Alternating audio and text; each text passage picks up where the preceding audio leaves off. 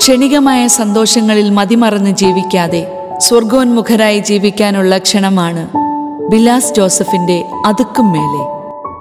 Lockdown കാലത്ത് യുവജനങ്ങളിൽ ഏറെ പേരും തങ്ങളുടെ മൊബൈൽ ഫോണിൽ കൂടുതലായി തിരഞ്ഞത് രണ്ട് കാര്യങ്ങളായിരിക്കും.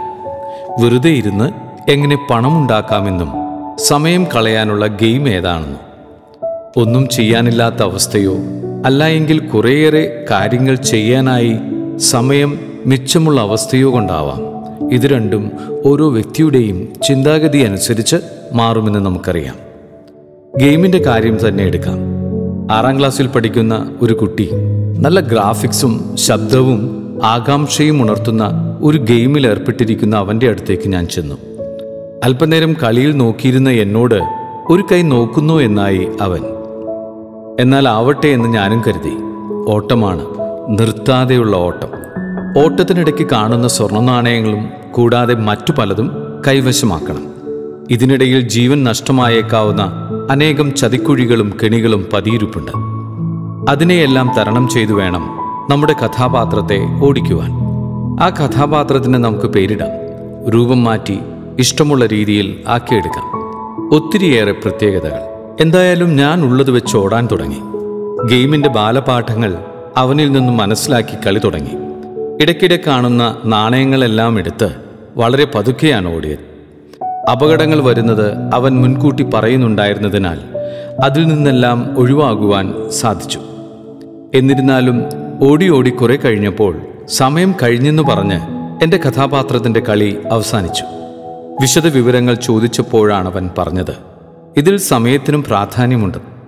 കൃത്യസമയത്ത് ഓടിത്തീർക്കണം. കണ്ണിൽ കാണുന്നതെല്ലാം എടുക്കാതെ ആവശ്യമുള്ളതും അടുത്ത ലെവലിലേക്കുള്ളതും മാത്രം എടുത്ത് ഓടണമെന്നും ഈ ലെവലിൽ ഉള്ളതിനേക്കാൾ ആകർഷകവും അതിശയിപ്പിക്കുന്നതുമായ കാര്യങ്ങളാണ് അടുത്ത ലെവലിൽ ഉള്ളതെന്നും അവൻ പറഞ്ഞു. ഞാൻ കാണിക്കാമെന്ന് പറഞ്ഞ് അവനത് കാണിച്ചു തരികയും ചെയ്തു. വളരെ കുറച്ച് സ്വർണവും ചില ആയുധങ്ങളും ലൈഫും എനർജി ഹെൽത്ത് എന്നിവയും മാത്രമെടുത്ത് അടുത്ത ലെവലിലേക്കുള്ള വാതിലിനടുത്ത് സമയത്തോടിയെത്താൻ അവന് കഴിഞ്ഞു. അടുത്ത ലെവലിൽ ആദ്യത്തേതിനേക്കാൾ കൂടുതലായി നിധികളും സ്വർണവും കരുതി വെച്ചിരുന്നു. ഇത് കണ്ട് ഞാൻ ചോദിച്ചു ഇനിയും അടുത്ത ലെവലുണ്ടോ? ഉണ്ടെന്ന് ചെറുപുഞ്ചിരിയോടെയുള്ള മറുപടി ആ ലെവലിൽ ഇതുപോലെ കൂടുതൽ നിധികളുണ്ടോ എന്ന ചോദ്യത്തിന് അതുക്കും മേലെ എന്നായിരുന്നു അവന്റെ മറുപടി. ശ്രദ്ധിക്കുക നോ റീപ്ലേ. ആ കുട്ടിയുടെ ഗെയിമിലെ അറിവിനെക്കുറിച്ചും പ്രാഗൽഭ്യത്തെക്കുറിച്ചും മനസ്സിലാക്കാനായി എന്നതിനേക്കാൾ എന്റെ ചിന്തകൾ മറ്റൊരു വഴിക്കാണ് പോയത്. നമ്മുടെ ജീവിതവും ഇതുപോലെയല്ലേ? നമ്മുടെ മാതാപിതാക്കൾ സഹോദരർ സുഹൃത്തുക്കൾ നാട്ടുകാർ തുടങ്ങി സമൂഹത്തിലെ പലരുമായും മത്സരിച്ച് ജീവിതത്തിന്റെ ഒരറ്റത്തു നിന്നും മറ്റേ അറ്റത്തേക്ക് ഓടുന്നവർ ഈ ഓട്ടത്തിനിടയ്ക്ക് സ്വർണവും നിധിയും ആരോഗ്യവുമെല്ലാം കരുതി വയ്ക്കണം അപകടങ്ങളും പ്രതിസന്ധികളും തരണം ചെയ്യണം. അവസാനം അടുത്ത ലെവലിലേക്ക് നമുക്ക് അനുവദിച്ചിരിക്കുന്ന സമയത്തിനുള്ളിൽ തന്നെ ഓടിയെത്തണം. കമ്പ്യൂട്ടർ ഗെയിമും ജീവിതവും തമ്മിലുള്ള വ്യത്യാസം കമ്പ്യൂട്ടറിൽ ഒന്നിലേറെ ലൈഫും വീണ്ടും കളിക്കാൻ അവസരവും ലഭിക്കുമ്പോൾ ജീവിതത്തിൽ ഒരു ലൈഫ് മാത്രമേയുള്ളൂവെന്നും റീപ്ലേ അവസരമില്ല എന്നും നാം മനസ്സിലാക്കേണ്ടിയിരിക്കുന്നു. നമുക്ക് വേണ്ടി ചാവേറാകാൻ വിധിക്കപ്പെട്ടാണ് ഗെയിമിലെ നമ്മുടെ കഥാപാത്രം നിൽക്കുന്നത്. നമ്മുടെ പിഴവുകൾക്ക് സ്വയം എരിഞ്ഞു തീരേണ്ടി വരുന്ന അവസ്ഥ. നമ്മളിൽ പലരും ഒരുപക്ഷെ ജീവിതത്തിൽ ചാവേറായി നടക്കുന്നവരായിരിക്കാം. പണത്തിനു വേണ്ടി സ്ഥാപനത്തിനു വേണ്ടി ജോലിസ്ഥലത്തോ കലാലയങ്ങളിൽ വെച്ചോ പരിചയപ്പെട്ട ഒരു വ്യക്തിക്കു വേണ്ടി അവരുടെ കൂടെ ജീവിക്കാനുള്ള വാശിക്കായി സുഹൃത്തുക്കൾക്ക് വേണ്ടി മക്കൾക്കു വേണ്ടി പ്രവർത്തിക്കുന്ന വിശ്വസിക്കുന്ന പ്രസ്ഥാനത്തിനു വേണ്ടി അങ്ങനെ നീളുന്നു ചാവേറാകുന്നവരുടെ പട്ടിക. നാം ഇതിൽ ഏത് ഗണത്തിൽ പെടുന്നുവെന്ന് ചിന്തിക്കുന്നത് നല്ലതാണ്. പുറമേ കാണുന്ന പച്ചപ്പുകൾ ഈ അവസരത്തിൽ മറ്റൊരു ചാവേറിനെ ഓർമ്മ വരുന്നു. തന്റെ മകനെക്കുറിച്ച് ഒരു ജ്ഞാനിയായ വ്യക്തി ഇവൻ വിവാദ വിഷയമായിരിക്കും പലരുടെയും വീഴ്ചയ്ക്ക് കാരണമാകും നിന്റെ ഹൃദയത്തിലൂടെ ഒരു വാൾ തുളച്ചു കയറും എന്ന് പറഞ്ഞപ്പോഴെല്ലാം ഇതാ കർത്താവിന്റെ ദാസി എന്ന് പറഞ്ഞ് ഒരു ചാവേറിനെ പോലെ. വിധവയും അനാഥയുമാകാനും മറ്റുള്ളവരാൽ പരിഹാസ കഥാപാത്രമാകാനും സ്വന്തം മകൻ അക്കാലത്തെ ഏറ്റവും നിന്ദ്യമായ രീതിയിൽ കൊല്ലപ്പെടുന്നത് കാണാനുമുള്ള സമ്മതപത്രം നൽകിയ ഒരു കന്യകയായ ചാകർ. അതെ പരിശുദ്ധ കന്യകാമറിയം തന്നെ. നാം ഓരോരുത്തർക്കുമായി തന്റെ ജീവിതം മാറ്റിവെച്ച അമ്മ നമ്മോട് ഒരുപക്ഷെ ഒരു ചോദ്യം ചോദിച്ചേക്കാം. നീയൊക്കെ ചാകാൻ നടന്നിട്ട് ഇപ്പോൾ എന്തായി? ആ അമ്മ നമുക്ക് കാണിച്ചു തന്ന ജീവിതത്തിന്റെ മാർഗത്തിൽ നിന്ന് ഒരു അംശമെങ്കിലും നിറവേറ്റുവാൻ നമ്മുടെ ജീവിതത്തിനായോ? ലോകസുഖങ്ങൾക്ക് പിന്നാലെ പോകാതെ തന്റെ അടുത്ത ലെവലിനായി പ്രവർത്തിച്ച ആ ചാവേറിനെ മനസ്സിരുത്തി ഒന്ന് ധ്യാനിക്കാം. ഗെയിമിലേക്ക് തിരിച്ചു വരാം. ആ ചാവേർ ഓടിയപ്പോൾ ചുറ്റുമുള്ളതൊന്നും കാണാതെ ഓടിയാൽ ഒരുപക്ഷെ സമയത്ത് ലക്ഷ്യത്തിലെത്താൻ സാധിക്കുമായിരുന്നു. ഒരിക്കൽ നഗരത്തിലേക്ക് പോയ ഈശോയ്ക്ക് വിശന്നപ്പോൾ വഴിയൊരുകിൽ ഒരു അത്തിമരം കാണുകയുണ്ടായി. അതിലിലകളല്ലാതെ ഒന്നും കണ്ടില്ല.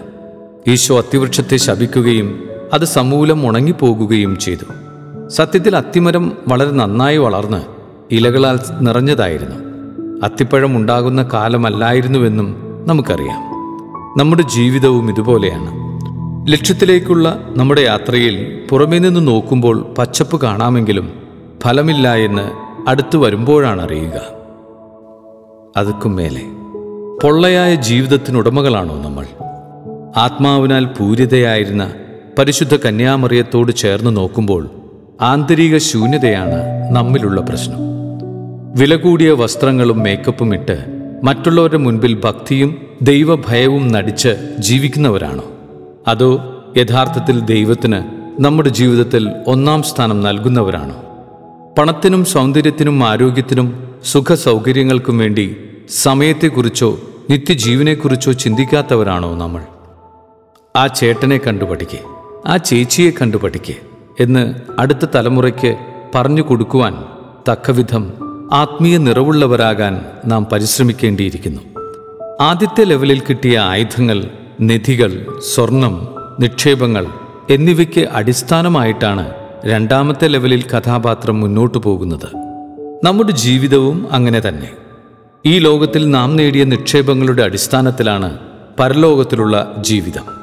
ഈ ലോകത്തിൽ കൂടുതൽ ലഭിച്ചിരിക്കുന്നവർക്ക് അതിനനുസരിച്ച് പരലോകത്തിലും ലഭിക്കും. സമ്പത്തിന്റെ കാര്യമല്ല ആത്മീയ മേഖലയിലെ വളർച്ചയാണ് ഇവിടെ പറയുന്നത്. ഈ ലോക ജീവിതത്തിൽ എന്റെ പൊന്നു തമ്പുരാൻ എനിക്ക് ദാനമായി നൽകിയ അളവില്ലാത്ത കൃപകളെക്കുറിച്ച് എനിക്ക് ബോധമുണ്ടാവുക പ്രധാനമാണ്. അന്ത്യദിനത്തിലെ കണക്കെടുപ്പിന് അടുത്ത ലെവലിലേക്കുള്ള പ്രവേശനത്തിന് നമുക്ക് തമ്പുരാൻ നൽകിയ പത്ത് അഞ്ച് ഒന്ന് നാണയങ്ങളുടെ കണക്ക് നാം ബോധിപ്പിക്കേണ്ടതായി വരും. നിനക്ക് തന്ന നാണയങ്ങളെ സ്നേഹിച്ചും സൂക്ഷിച്ചും അധ്വാനിച്ചും നീ വളർത്തിയോ എന്ന ചോദ്യത്തിന് എന്തായിരിക്കും നമ്മുടെ മറുപടി? കരുതലുള്ളവരായി മാറുവാൻ നമുക്ക് പരിശ്രമിക്കാം. സമയവും സമ്പത്തും അറിവും കഴിവും ആരോഗ്യവുമെല്ലാം നമ്മുടെ അടുത്ത ലെവലായ സ്വർലോക ജീവിതത്തിനായി കരുതി വയ്ക്കാം നമുക്ക് അധികമായി ലഭിച്ചതെല്ലാം അതിലും അധികമായി തിരികെ നൽകാനായി അധ്വാനിക്കാം. നിന്റെ ചിന്തകൾ എവിടെയെന്ന് ചോദിക്കുന്നവരോട് ആകാശത്തേക്ക് വിരൽ ചൂണ്ടി അതുക്കും മേലെ എന്ന് പറയുവാൻ നമുക്ക് ഓരോരുത്തർക്കും സാധിക്കട്ടെ. അധികം ലഭിച്ചവനിൽ നിന്ന് അധികം ആവശ്യപ്പെടും. അധികം ഏൽപ്പിക്കപ്പെട്ടവനോട് അധികം ചോദിക്കും. ലൂക്ക പന്ത്രണ്ട് നാൽപ്പത്തിയെട്ട്.